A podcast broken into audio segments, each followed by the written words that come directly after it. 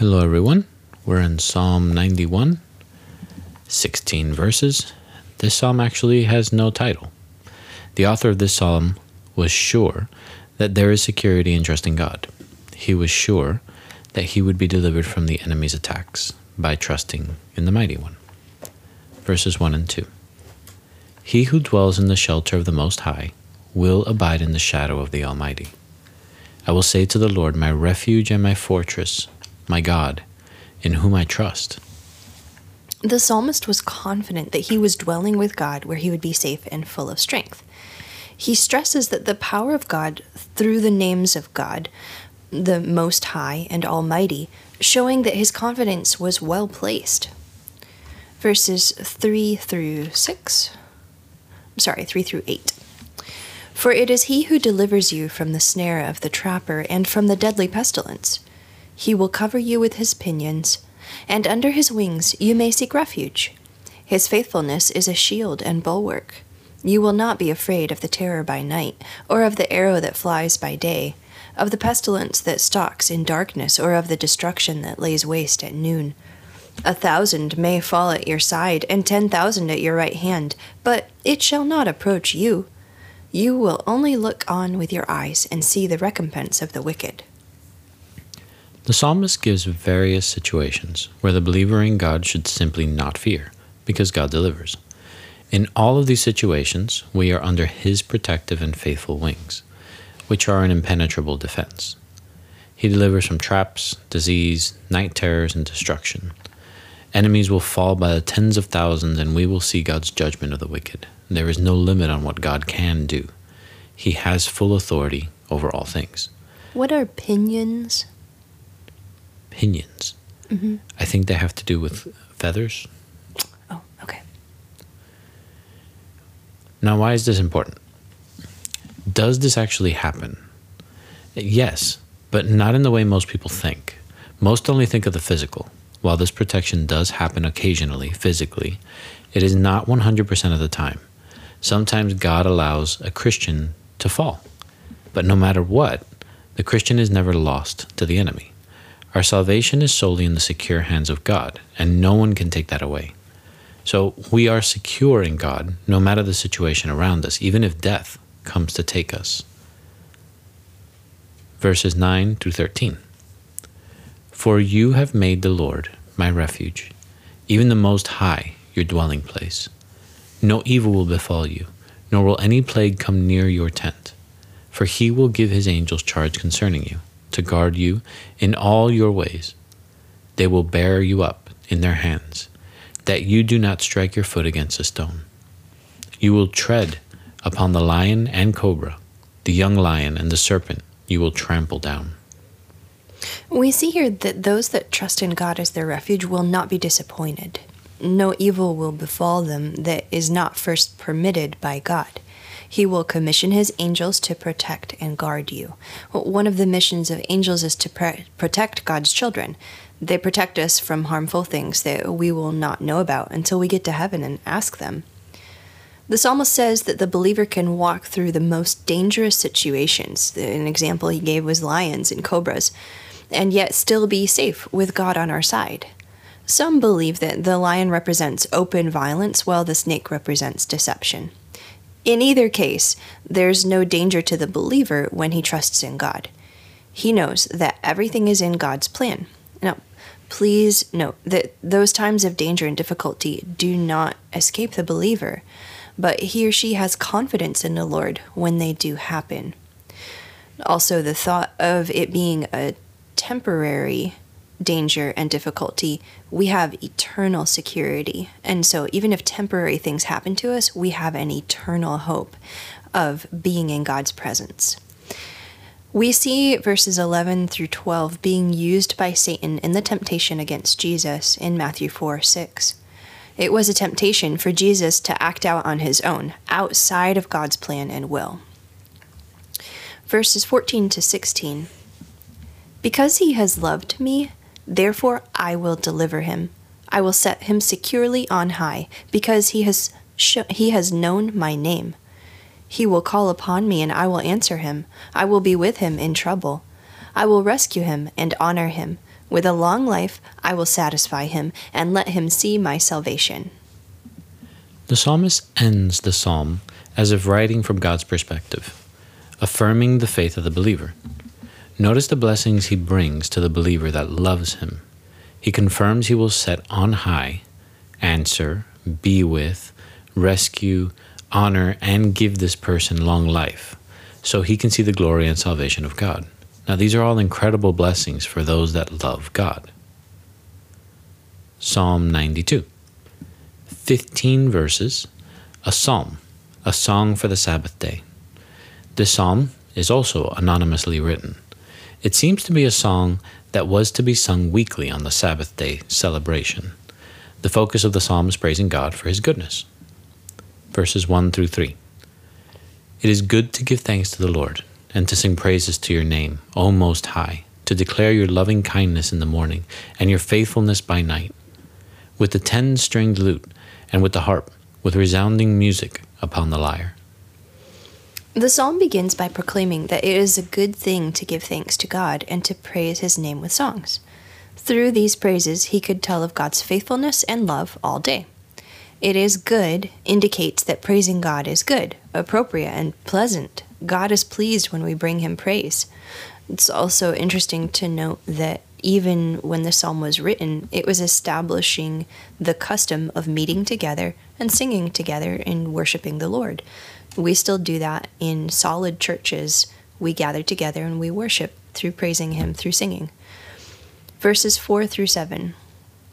For you, O Lord, have made me glad by what you have done. I will sing for joy at the works of your hands. How great are your works, O Lord! Your thoughts are very deep. A senseless man has no knowledge, nor does a stupid man understand this, that when the wicked sprouted up like grass, and all who did iniquity flourished, it was only that they might be destroyed forevermore. The psalmist continues to tell of God's faithful works. God's thoughts are incredibly deep, much deeper than we can think with our finite minds. He has all knowledge and knows all possibilities. This is an attribute to praise. Our God is great. The fool is stupefied before his knowledge. The word senseless in verse 6, ba'ar, means, that's the Hebrew word, that wasn't just a random word saying there, means that this person is like an animal in their behavior. They do not want to understand the truth. They want to dwell in their evil ways. The wicked are like blades of grass that are allowed to flourish only so they can be cut down. Verses 8 and 9. But you, O Lord, are on high forever. For, behold your enemies, O Lord. For, behold, your enemies will perish. All who do iniquity will be scattered. The Lord will rule over all forever. There is no enemy that can stop him. This is very important because absolutely no one and nothing can stop God's plan. This should give us reason to praise him. Evil will be defeated and removed in God's time. Verses 10 and 11. But you have exalted my horn like that of the wild ox. I have been anointed with fresh oil, and my eye has looked exultantly upon my foes. My ears hear of the evildoers who rise up against me. Horns are a symbol of strength, often in the Bible. We see that in Psalm 89, verse 17, and also Psalm 112, verse 9. So God granted the psalmist strength. The oil was a sign of festivity or restoration. The righteous would be lifted up, and they would see their enemies whom God would take care of. Verses 12 to 15. The righteous man will flourish like a palm tree. He will grow like a cedar in Lebanon. Planted in the house of the Lord, they will flourish in the courts of our God. They will still yield fruit in old age. They shall be full of sap and very green. To declare that the Lord is upright. He is my rock, and there is no unrighteousness in him. Instead of grass, the righteous will be like a strong tree that will be planted in the house of the Lord and will flourish there. The righteous are grounded in the only place they can flourish, in the presence of the Almighty God. Even in old age, they will still give fruits of righteousness and praise God for his faithfulness, justice that's upright, protection, our rock, and holiness, no unrighteousness. He alone is righteous in his rule and reliable to those that trust him. All right, moving on to Psalm 93. We've got 5 verses, and there's actually no title with this psalm. The psalm is a type of enthronement psalm, which basically means it celebrates God's rule on earth. It emphasizes his sovereignty and also gives prophetic pictures of what is still to come, where God will rule over all forever through the Messiah. This psalm's author is also anonymous. This is the first in a group of psalms, Psalms 93 to 100, that explore the same theme of God as ruler over all. Verses 1 and 2. The Lord reigns. He is clothed with majesty. The Lord has clothed and girded himself with strength. Indeed, the world is firmly established. It will not be moved. Your throne is established from of old. You are from everlasting. The Lord reigns, even now. He is over the entire universe. His reign has not physically come to earth, but it will. He is full of majesty, beauty, and strength. His throne is established from ancient times, even before there was time. Enemies may try to put up a fight, but ultimately they will fail. Verses 3 and 4. The floods have lifted up, O Lord. The floods have lifted up their voice. The floods lift up their pounding waves, more than the sounds of many waters, than the mighty breakers of the sea. The Lord on high is mighty. God is greater than the raging seas, no matter their strength, height, or depth. The oceans are a force of nature that are under God's complete control. Some believe this verse in particular was an argument against Baalism. Worshippers of Baal believed that he had attained his power through conquering Prince Yam, or the sea. Okay, we're going to finish up with verse 5. Your testimonies are fully confirmed. Holiness befits your house, O Lord, forevermore. The Lord is full of holiness. Now remember, that is perfect righteousness, or morally perfect. This sets God apart from all other creation and all made-up gods and false gods. He is perfect in righteousness, and since he is holy, only he has the right to set up the perfect standard to be followed. Now this is important. An important aspect here is that this king is not distant in some other universe or land. It's not deism, which is the thought that God created the world and then let it spin on his own. He decided to make his house here on earth, with us. He desires to be with his creation, despite our rebellions. Praise the name of the Lord for his greatness and majesty. Praise him for his faithfulness and love. Praise him.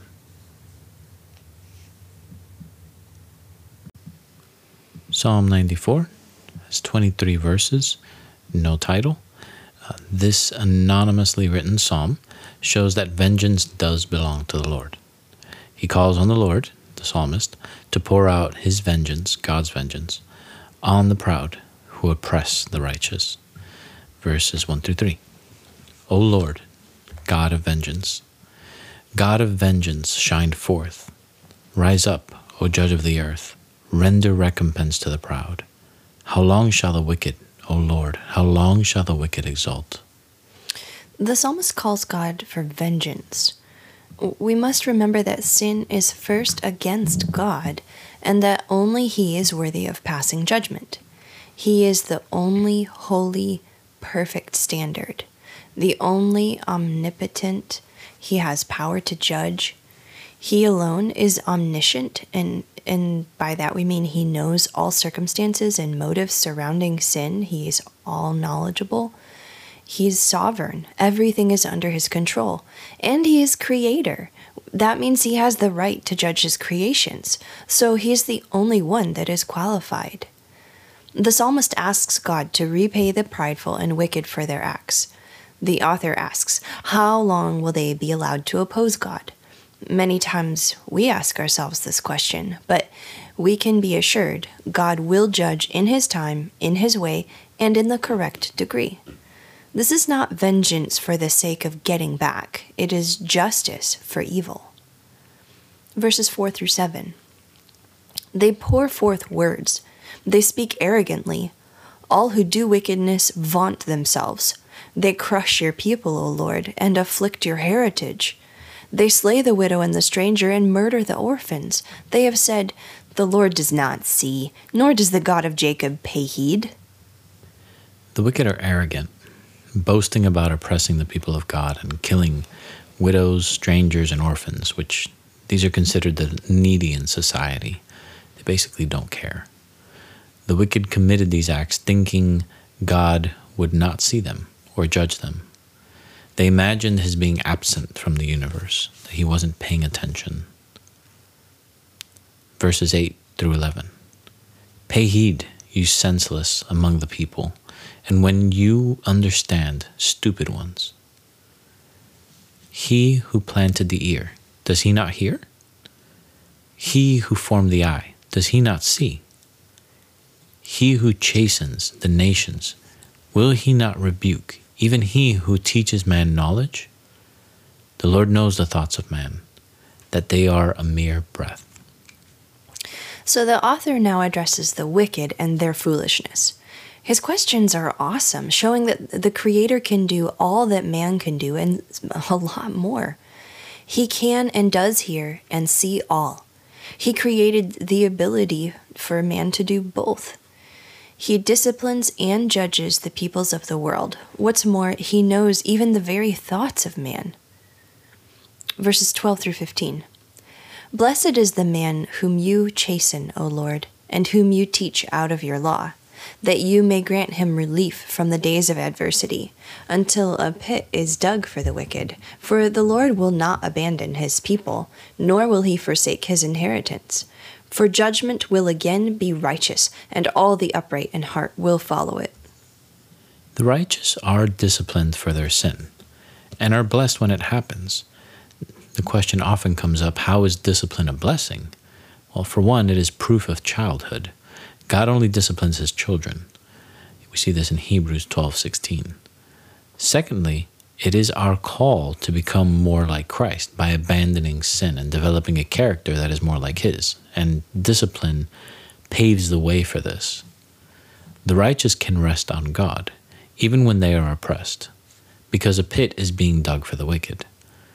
God has a plan to repay and judge the wicked.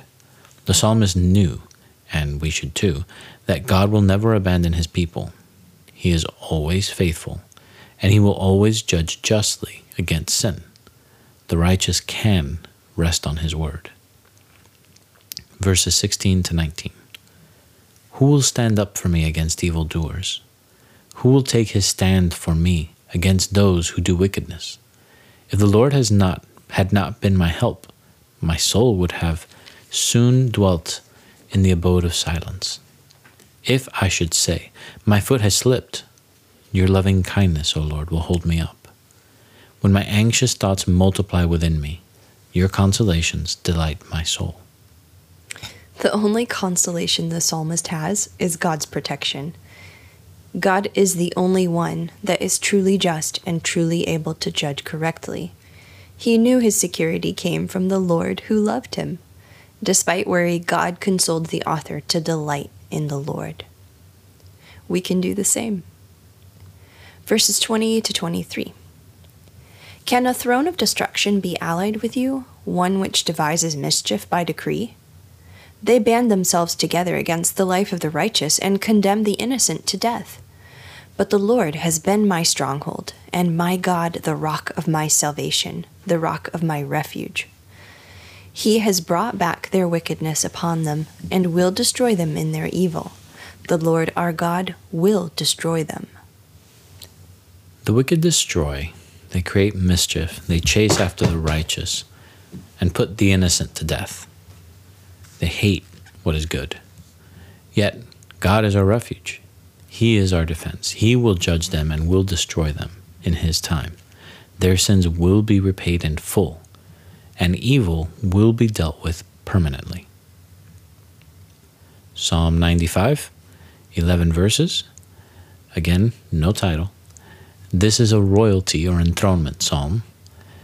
This psalm calls for the people to acknowledge God as the great king over all gods. He calls them to worship God and warns them not to fall into unbelief. The writer of Hebrews quoted the psalm in Hebrews 4:5 and attributed the psalm to David in Hebrews 4:7. Verses 1 and 2. O come, let us sing for joy to the Lord. Let us shout joyfully to the rock of our salvation. Let us come before his presence with thanksgiving. Let us shout joyfully to him with psalms. The psalmist calls everyone to praise the Lord with songs, with thanksgiving and joyful shouts. We are called to celebrate. This is for us too. God here is called the rock of salvation. He is not only our security and our foundation, but he is also the source of our salvation. That is reason to sing and praise. Verses 3 through 5. For the Lord is a great God and a great King above all gods, in whose hand are the depths of the earth, the peaks of the mountains are his also. The sea is his, for it was he who made it, and his hands formed the dry land. God is over other gods. The other gods are fake. He is the only true God. The author uses awesome imagery here. God holds within his hands the deepest depths and the highest heights, from the bottom of the sea to the peaks of the mountains. The land and the sea are his because he made them. He owns them. They encompass all that we have on earth. It's all his. Verse 6 and 7a, or the first part of verse 7. Come, let us worship and bow down. Let us kneel before the Lord our Maker, for he is our God, and we are the people of his pasture and the sheep of his hand. Everyone should worship and bow before his presence. He has made us. He's our God. We are sheep under the care of our shepherd who leads and provides. 7b, the end of verse 7, through verse 11. Today, if you would hear his voice, do not harden your hearts, as at Meribah, as in the day of Massah in the wilderness, where your fathers tested me. They tried me, though they had seen my work. For 40 years I loathed that generation, and said, They are a people who err in their heart, and they do not know my ways. Therefore I swore in my anger, truly they shall not enter into my rest. The psalm ends with a strong warning. The call is to continue to believe and to hear the voice of God. We are not allowed apathy or disbelief to infect our hearts and lives. He uses Israel as an example for us. Israel in the wilderness tested God many times, and we'll see those specific testings as we walk through the Bible. But Meribah and Massah are places where Israel tested God. They grumbled against him from beginning, Exodus 17, to the end, Numbers 21 through 13. Despite the obvious evidence of God's power, and when we go through it, we'll see all the miracles that God did to bring them out of Egypt, all the miracles that God did while he was with them in the wilderness. Despite all that, Israel still complained and greatly sinned all throughout their journey. They were punished with wandering the desert for 40 years. And why is this important? This passage is quoted in Hebrews 3:7 through 11 as a warning to not miss out on the rest of God. Please do not miss God. Do not let unbelief creep into your life. Can you have doubts? Yes. But we struggle through those doubts and we lean towards faith. We have enough evidence, we have enough proof to show that the Bible and Jesus are true. And we'll walk through all those evidences as we progress through the podcasts. There are so many things you can miss in life that don't matter. Do not miss God. Only Jesus can provide the rest that the righteous desire, and he has given it. It is only through his work that we can come to salvation and to ultimate rest.